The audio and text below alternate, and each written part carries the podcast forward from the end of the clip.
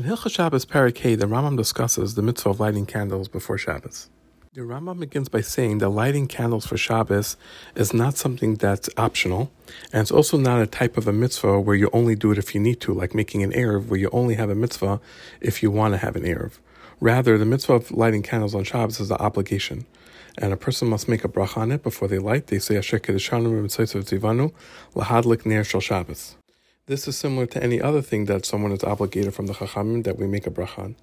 And both men and women are obligated in this mitzvah.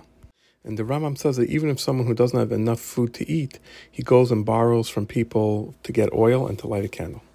Because this is part of Oneg Shabbos.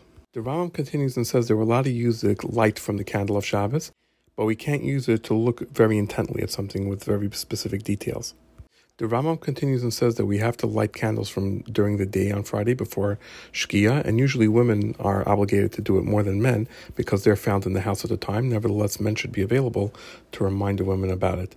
If it's a safek, if it's dark already, then we don't light the candles. The Rambam continues and says that from Shkias Hachama until the time when we can see three medium stars, it's considered bein hashmashis and it's considered safek if it's day or night, and therefore we're machmir in any case. And if someone does a malacha and if someone did a malacha on Erev Shabbos or Motzei Shabbos during Bein Hashmashis, b'shogeg, he would bring a korban. The Rambam continues and says that the wick that we use for lighting candles on Shabbos should not be of a substance or material that causes the light to flicker or not to burn properly in any way. See inside for more details on the specific materials that are permissible and not permissible.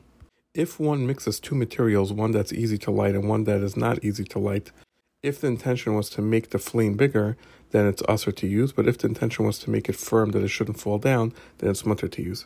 The Rambam continues and says that one may place a grain of salt or a bean at the opening of a lamp on Friday so that it'll burn in some way better on Shabbos. The Rambam continues and says that the fuel for the flame also has to be something that burns well. The Rambam continues and says that we're not allowed to use pine sap as fuel because it makes an unpleasant smell and it might cause a person to leave the house. Similarly, we're not allowed to use balsam oil because it's very fragrant, and it's possible that a person will take some of its oil from the lamp as perfume.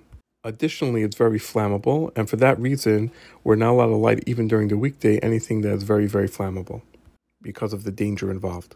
The Rambam continues and says that a person should not place a container with a hole filled with oil above the opening of a lamp so that the oil will drip in. This is because of gezeira, because we're concerned that someone might take some of the oil thinking that they could use it on Shabbos while it's considered muktzeh. If, however, they connected this container with cement or clay or something similar to that, then it's mutar, because we're not afraid that someone will take the oil from it. The Rambam continues and says that on Friday before Shabbos, one is allowed to put a utensil beneath a lamp to collect the sparks. But on Shabbos, one is not allowed to do it because they're being mavatal the keli from being able to be used because the keli becomes muktzeh now.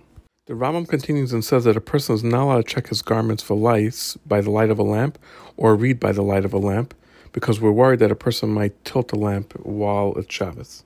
If, however, two people are reading the same subject, then we're not worried because each person will remind each other. But if they're reading two separate subjects, then we're worried that one will be engrossed while the other tilts the lamp by accident. The Rambam continues and says that if we have two vessels that are very similar to each other, and you have to look very closely to tell the difference, we're not allowed to bring them to the light to look at it on Shabbos because we're afraid we might tilt the lamp. The Rambam continues and says that when a lamp is burning behind a door, it's assur to open and close the door because it might extinguish it. The Rambam continues and says a six shofar blast would be sounded in every Jewish city and town on Friday, and they would blow these sounds from a very high place so everyone could hear it. When the first kia would be blown, the people in the fields would stop working, and those who are close to the city are not allowed to go into the city until those people come. This way, they would go in at the same time. Stores, though, remain open. When the second kia happens, the stores are closed. When the third kia happens, all the pots are removed from the fire and everything is put in place for Shabbos for heating. They would then wait the time it takes to roast a small fish or to stick a loaf of bread on the side of an oven, and then they would do a kia, a trua, and a kia, and then it would be Shabbos first kia would be done by Mincha, the third one would be close to Shkia, and on Motzei Shabbos they would also blow at Kia so everyone knew that they could do Malacha. The Rambam concludes by saying the Yom Kippur that fell on Erev Shabbos they would not blow, and if it fell on a Motzei Shabbos they wouldn't blow and they wouldn't make Havdalah.